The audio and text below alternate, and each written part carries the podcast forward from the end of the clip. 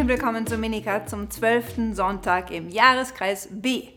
Auch an diesem Sonntag geht es wieder um die Situation der Kirche in der heutigen Welt und indirekt um den synodalen Weg. Doch um das zu verstehen, müsst ihr mir erlauben, mal wieder ein wenig auszuholen.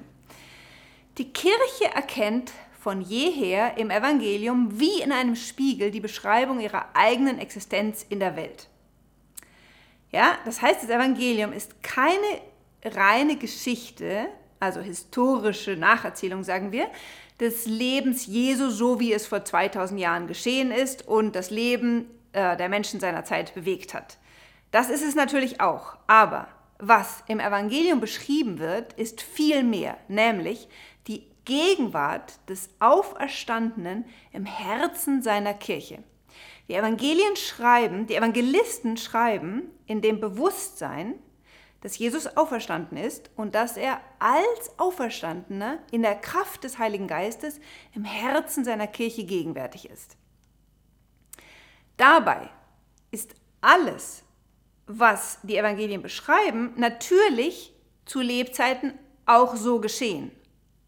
Aber keiner der Evangelisten hat es unternommen, einfach nur das Leben Jesu nachzuerzählen. Ja? Sie haben alle verstanden, dass dieses Leben in allem, was Jesus gelebt hat, gesagt hat, gewirkt hat, in seiner Gesamtheit Offenbarung ist. Und die Offenbarung umgreift nicht nur das innerste Wesen Gottes, ja, also das Gott Vater, Sohn und Heiliger Geist ist, sondern die Offenbarung umfasst auch den Plan Gottes für die Menschheit, also seit der Schöpfung des Menschen bis zur Wiederkunft Christi. Und das heißt, das Evangelium umgreift, umfasst die Offenbarung über unser Leben. Ein wesentlicher Aspekt dieses Planes Gottes für die Menschheit ähm, ist unter anderem die Gründung der Kirche, ja, in der und durch die Jesus bis zum Ende der Welt unter den Menschen gegenwärtig bleiben wollte und ist. Die Heilige Schrift gebraucht deswegen verschiedene Metaphern für das Geheimnis der Kirche. Ja, und die wahrscheinlich berühmteste oder eingängigste davon ist die vom Leib Christi, wie sie der heilige Paulus geprägt hat, weil wir ja tatsächlich, jeder von uns, durch die Taufe zu einem Glied am Leib Christi geworden sind und dies, dieses Bild am besten erklären kann, wie es sein kann, dass Jesus in uns sein Leben als Mensch fortsetzt. Andere Bilder, die die Schrift benutzen, kommen aus dem Alten Testament, wie zum Beispiel das Bild von der Braut Christi oder dem Haus Gottes, dem Tempel Gottes auf Erden. Ein Bild, das die Synoptiker und Markus im Besonderen gerne benutzen, ist das Bild des Bootes. Ja? Wir sehen Jesus ständig in, in irgendwelche Boote steigen. In der griechisch-römischen Welt, und das ist die Umwelt, in der das Neue Testament geschrieben wurde, war das Boot oder das Schiff tatsächlich eine geläufige Metapher für Institutionen, zum Beispiel für den Staat. Ja? Es war nicht nur in der Antike so, das findet ihr sogar heute noch. Wenn ihr zum Beispiel zufällig das Gedicht Möwen von Hans Jonas kennt, dann ist euch dieses Bild des Bootes für den Staat oder eine Institution äh, bekannt. So wie die profane Literatur das Bild vom Schiff für die Beschreibung eines Staates gebrauchen konnte, so nutzt Markus genau dieses Bild vom Boot auf dem See, um den Zustand der Kirche in dieser Welt hier und jetzt zu beschreiben. Und genau darum geht es an diesem Sonntag im Evangelium, das wir aus dem Markus-Evangelium hören, Kapitel 4, Verse 35 bis 41, dem Sturm auf dem See. Es ist nicht besonders lang und deswegen werde ich es kurz vorlesen, damit ihr dann auch den Kommentierungen folgen könnt. Da heißt es, am Abend dieses Tages sagte Jesus zu den Jüngern, wir wollen ans andere Ufer hinüberfahren. Sie, die Jünger, schickten die Leute fort und fuhren mit ihm in dem Boot, in dem er saß, wichtig, weg, und andere Boote begleiteten ihn. Plötzlich erhob sich ein heftiger Wirbelsturm und die Wellen schlugen in das Boot, so dass es sich mit Wasser zu füllen begann. Er aber lag hinten im Boot auf einem Kissen und schlief. Sie weckten ihn und riefen, Meister, kümmert es sich dich nicht, dass wir zugrunde gehen? Da stand er auf und drohte dem Wind und sagte zu dem See, Schweig, sei still. Und der Wind legte sich und es trat völlige Stille ein. Jesus sagte zu ihnen, Warum seid ihr so feige? Habt ihr noch keinen Glauben? Da ergriff sie große Furcht und sie sagten zueinander, wer ist denn dieser, dass ihm sogar der Wind und das Meer gehorchen? Wie immer ist es wichtig, das Evangelium im größeren Zusammenhang zu lesen. Ja, was kommt vorher, was kommt nachher? Was hat Jesus im letzten Evangelium gesagt? Wenn ihr es nicht gehört habt, könnt ihr das Video nachschauen. Er hatte das Reich Gottes, das er in der Kirche, er hatte das Reich Gottes, das in der Kirche unsichtbar auf Erden gegenwärtig ist, mit einem Senfkorn verglichen, das schließlich zu einem großen Baum wird und in dessen Zweige die Vögel des Himmels nisten würden. Die Vögel des Himmels ist ein alttestamentliches Bild für die Heidenvölker, eine Prophetie des Propheten Ezechiel, nach der das Reich Gottes, des Messias, sich über die ganze Welt ausbreiten würde, so sehr, dass sogar die Heiden in seinen Zweigen Zuflucht finden würden. Ja? Und jetzt, nachdem Jesus diese Prophetie zitiert hat und auf das Reich Gottes angewendet hat, befiehlt er den Jüngern, ans andere Ufer zu fahren.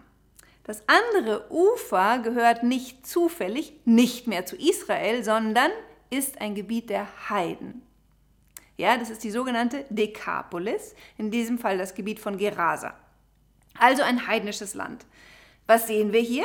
Ein Vorausbild des Missionsauftrags Jesu an die Jünger, ja, ihn zu den Heiden zu bringen. Es ist das erste Mal, dass Jesus im Markus-Evangelium in heidnisches Gebiet aufbricht. Und tatsächlich, wenn ihr vorauslest und schaut, was dann auf der anderen Seite des Sees geschehen wird, dann erkennt ihr, warum der See in solche Aufruhr geraten ist. Jesus wird nämlich auf der anderen Seite des Sees einen Menschen von einer Legion, das heißt von einer Hundertschaft von Dämonen befreien. Was ist die Aufgabe der Kirche? Jesus sagt es ganz eindeutig am Ende des Markus-Evangeliums. Kapitel 16, Verse 15 bis 20, lese ich euch wieder vor, weil es der Missionsauftrag Christi an die Kirche ist. Jesus sagt zu ihnen als allerletztes, geht hinaus in die ganze Welt und verkündet das Evangelium der ganzen Schöpfung. Wer glaubt und sich taufen lässt, wird gerettet. Wer aber nicht glaubt, wird verurteilt werden. Und durch die, die zum Glauben gekommen sind, werden folgende Zeichen geschehen. In meinem Namen werden sie Dämonen austreiben. Sie werden in neuen Sprachen reden. Wenn sie Schlangen anfassen oder tödliches Gift trinken, wird es ihnen nicht schaden. Wiederum Bild für die Berührung mit dem Bösen. Und die Kranken, denen sie die Hände auflegen werden, gesund werden. Nachdem Jesus, der Herr, dies zu ihnen gesagt hatte, wurde er in den Himmel aufgenommen und setzte sich zur Rechten Gottes.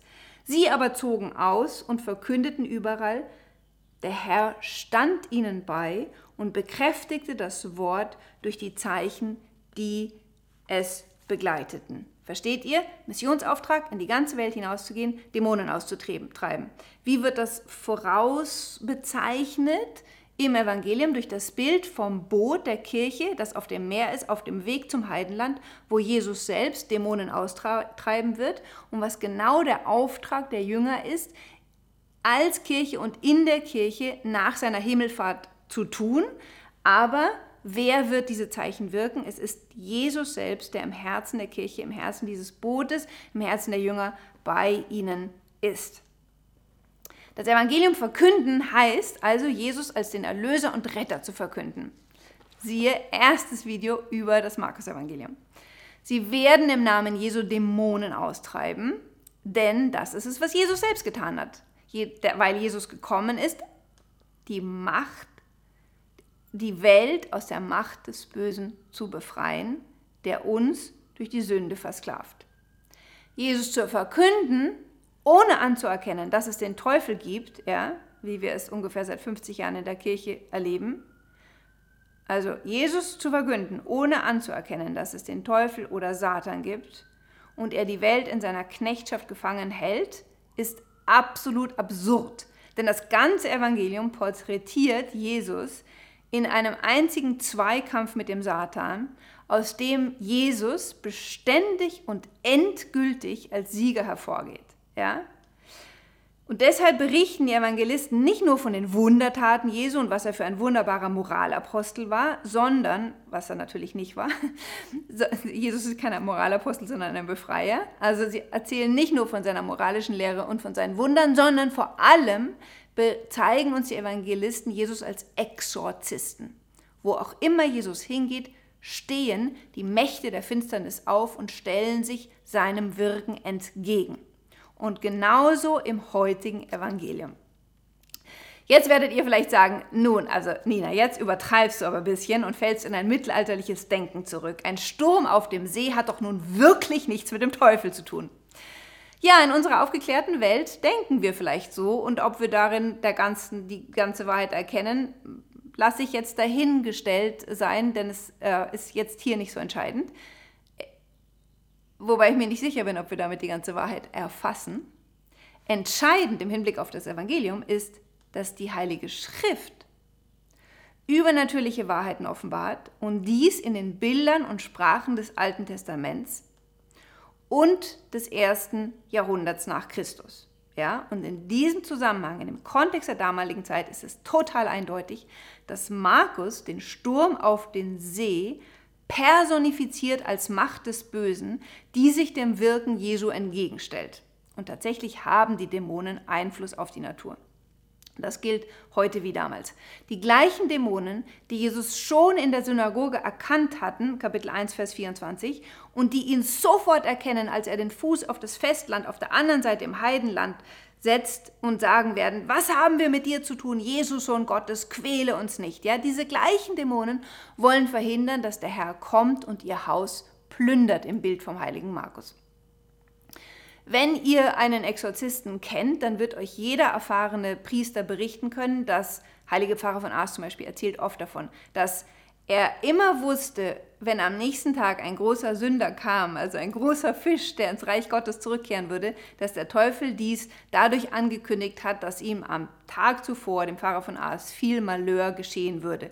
Da, wo man das Evangelium verkündet, regt sich die Widerstand, der Widerstand der Macht des Bösen. Und natürlich ist das im Leben Jesu ganz extrem so gewesen. Aber das Gleiche gilt für die Kirche. Wo sie das Evangelium verkündet, muss sie mit Widerstand rechnen. Und damit kommen wir gleich zur, zur Applikation des Evangeliums für die heutige Zeit.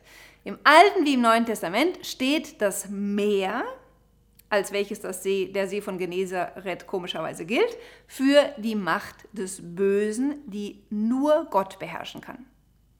Deshalb wird übrigens der heilige Johannes im Buch der Offenbarung ganz am Ende in seiner Vision des neuen Himmels und der neuen Erde sagen, und das Meer ist nicht mehr. Das Evangelium vom Sturm auf dem See offenbart Jesus als denjenigen, der die Macht Gottes dem Wind und dem See zu befehlen in sich selbst hat. Ja? Die Verben, die Markus benutzt, machen das ganz deutlich, dass es sich hier um einen Exorzismus handelt.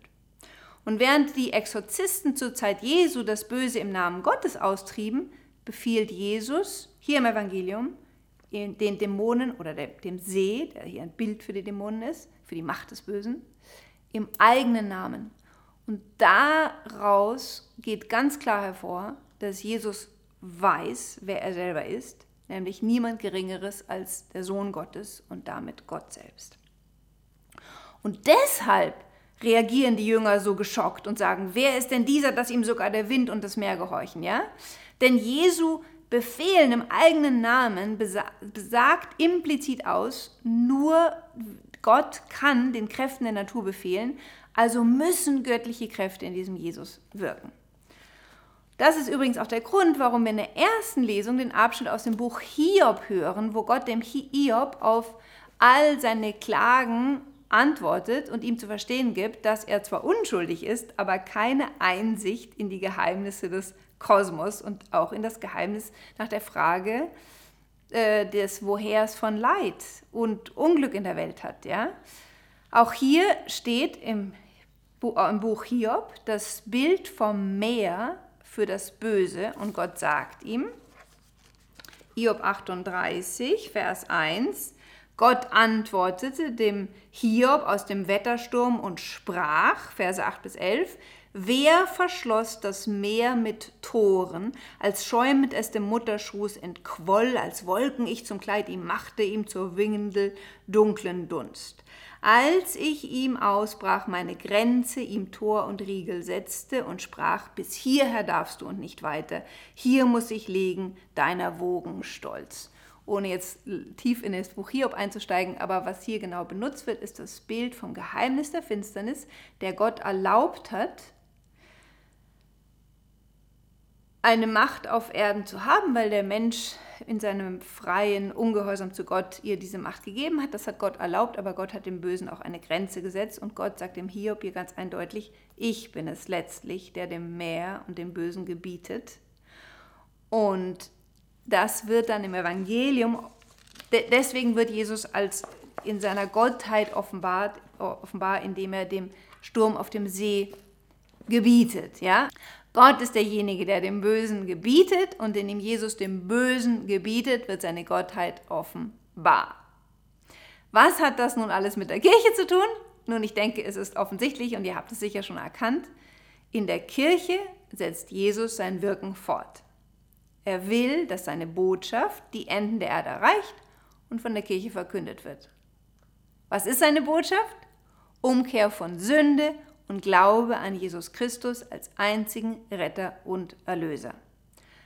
Das bedeutet, wo immer diese Botschaft verkündet wird, werden sich der Wind und die Wellen des Bösen erheben, um die Kirche zum Schweigen zu bringen. Wie soll die Kirche reagieren? Die Jünger im Evangelium haben Angst. Das ist menschlich verständlich. Ja? Wer erlebt gerne Widerstand einer solch bedrohlichen Art. Denn letztlich steht ja hier das Leben der Jünger selbst auf dem Spiel. Jesus bezichtigt sie aber nicht der Angst, sondern der Feigheit. Ja? Leider wird die Frage, warum habt ihr solche Angst, wie sie in der Einheitsübersetzung übersetzt wird, dem Griechischen nicht gerecht. Denn Jesus fragt wörtlich, warum seid ihr so feige? Habt ihr immer noch keinen Glauben? Angst, und das ist wichtig, ist etwas, wofür der Mensch keine moralische Verantwortung trägt. Denn Angst ist eine natürliche menschliche Regung in Anbetracht von Gefahr. Sie kann unter Umständen lebensrettend sein. Zum Beispiel, wenn man einer Kobra begegnet, ja, dann wäre die Überwindung von Angst ziemlich dumm. Da muss man einfach nur die Füße in die Hände nehmen und wegrennen. Feigheit aber ist kein Synonym für Angst, sondern für die Abwesenheit von Tapferkeit in Anbetracht von Angst. Tapferkeit oder Mut ist eine Kardinaltugend, die wir alle pflegen und lernen und üben müssen, um Feigheit zu überwinden. Warum? Weil im Buch der Offenbarung die Feigheit den schlimmsten Sünden gleichgestellt wird. Ja, da heißt es in Offenbarung 21,8, die Feiglinge, die Treulosen, die Befleckten, die Mörder und Unzüchtigen, die Zauberer, Götzendiener und Lügner. Ihr Los wird der See von brennendem Schwefel sein. Das ist der zweite Tod. Ja, also Feigheit wird hier zur Todsünde erhoben. Umso wichtiger ist es, zu verstehen, was das Gegenteil von Feigheit ist, nämlich Tapferkeit. Und was ist Tapferkeit? Katechismus gibt uns eine perfekte Definition. Die Tugend der Tapferkeit befähigt, die Angst selbst vor dem Tod zu besiegen und allen Prüfungen und Verfolgungen die Stirn zu bieten. Ja, das brauchen wir offensichtlich alle. Die Tapferkeit macht bereit, für eine gerechte Sache auch das eigene Leben zu opfern. Der Christ spricht mit dem Evangelium, mit dem Psalmisten 118, Vers 4, meine Stärke und mein Lied ist der Herr. Und Jesus sagt uns, in der Welt seid ihr in Bedrängnis, aber habt Mut, seid tapfer, ich habe die Welt besiegt. Katechismus Nummer 1808. Der Christ ist also Kraft seines Glaubens gerufen, alle Feigheit abzulegen und den Widerstand, den die Welt dem Evangelium entgegensetzt, mutig die Stirn zu bieten. Nicht, weil der Christ selbst irgendwelche übernatürlichen Kräfte in sich hätte, also aus sich selbst, nein, in der Kraft des Heiligen Geistes schon.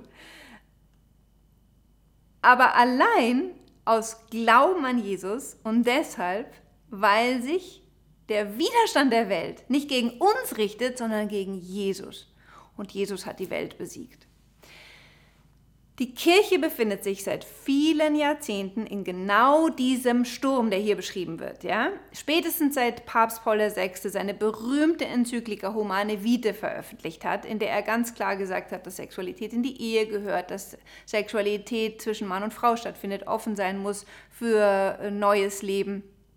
Spätestens seit jener ähm, Enzyklika, aber natürlich schon längst vorher, aber für, die, für uns am stärksten spürbar, meine Generation, Spätestens seitdem hat die Hölle die Menschen gegen die Kirche aufgehetzt. Und wir dürfen nie vergessen, was Paulus im Epheserbrief sagt, nämlich, dass wir nicht gegen Menschen aus Fleisch und Blut zu kämpfen haben, sondern gegen Mächte und Gewalten, die bösen Geister in den himmlischen Bereichen. Ja, es gibt nur einen einzigen, der ein echtes Interesse daran hat, dass das Evangelium nicht die Menschen erreicht.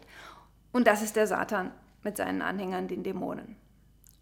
Und deshalb wird sich wo immer das Evangelium Jesu Christi unverkürzt verkündet wird, die Macht der Hölle gegen die Kirche erheben. Und das kann so ausschauen, dass sie die Mitglieder der Kirche in die tiefste Sünde reißt, um der Welt zu sagen, Herr, da seht ihr, was die Kirche für ein hässliches Gebilde ist. Die einzelnen sündigen Mitglieder sind nicht das Wesen der Kirche. Das Wesen der Kirche ist Jesus Christus selber. Was erleben wir zurzeit in der Kirche in Deutschland? Da haben wir es wieder. Die Jünger, deren Nachfolger die Apostel sind, sehen den Wind und die Wellen, die sich mit aller Macht gegen die Kirche stellen. Was ist die Reaktion?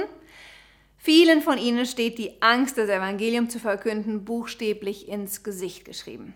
Ich kann es ihnen nicht verdenken, ich wäre auch extrem ungerne Bischof in dieser Zeit. Aber welche Reaktion gebietet das Evangelium? Jesus selbst hat uns gesagt, in der Welt seid ihr in Bedrängnis, aber habt Mut, ich habe die Welt besiegt. Anstatt Jesus und seine Lehre über Bord zu werfen, ja, und damit den Wind und die Wellen zum Schweigen zu bringen, was meines Erachtens die Taktik des synodalen Weges ist, müssen wir uns wieder bewusst werden, wer im Herzen seiner Kirche friedlich schläft und uns darauf entsinnen, dass er allein dem Wind und den Wellen gebieten kann. Das Dümmste, was wir machen können, ist, das Steuer der Kirche selbst in die Hand zu nehmen, nach dem Motto, Jesus, deine Botschaft von der Umkehr und von der Vergebung der Sünden ist den Menschen von heute nicht mehr zuzumuten. Deswegen lass uns lieber umkehren und zurück nach Tiberias fahren, dann wird der Wind eine Ruhe geben und dann können wir da in Frieden mit dir unseren Petersfisch essen. Kyrie eleison. Das ist zwar das Programm des synodalen Weges, aber das wird Jesus nicht mitmachen. Jesus wird die Kirche nie aus der Pflicht entlassen, sein Wort zu verkünden, und zwar genau so, wie es im Evangelium steht und in die ganze Welt hinauszutragen. Und wir können uns sicher sein, dass wenn auch der Wind und die Wellen des Zeitgeistes das Boot der Kirche zum Kentern zu scheinen bringen, dies nie geschehen wird. Denn Jesus wird seine Kirche nie verlassen. Ja? Deswegen beten wir für unsere Bischöfe. Ohne unsere Bischöfe können wir gar nichts, denn die hat Jesus eingesetzt. Jesus hat zwar seine eigenen Jünger als Feiglinge beschimpft, aber er hat sie nie aufgegeben und sich keine anderen gesucht. Ja?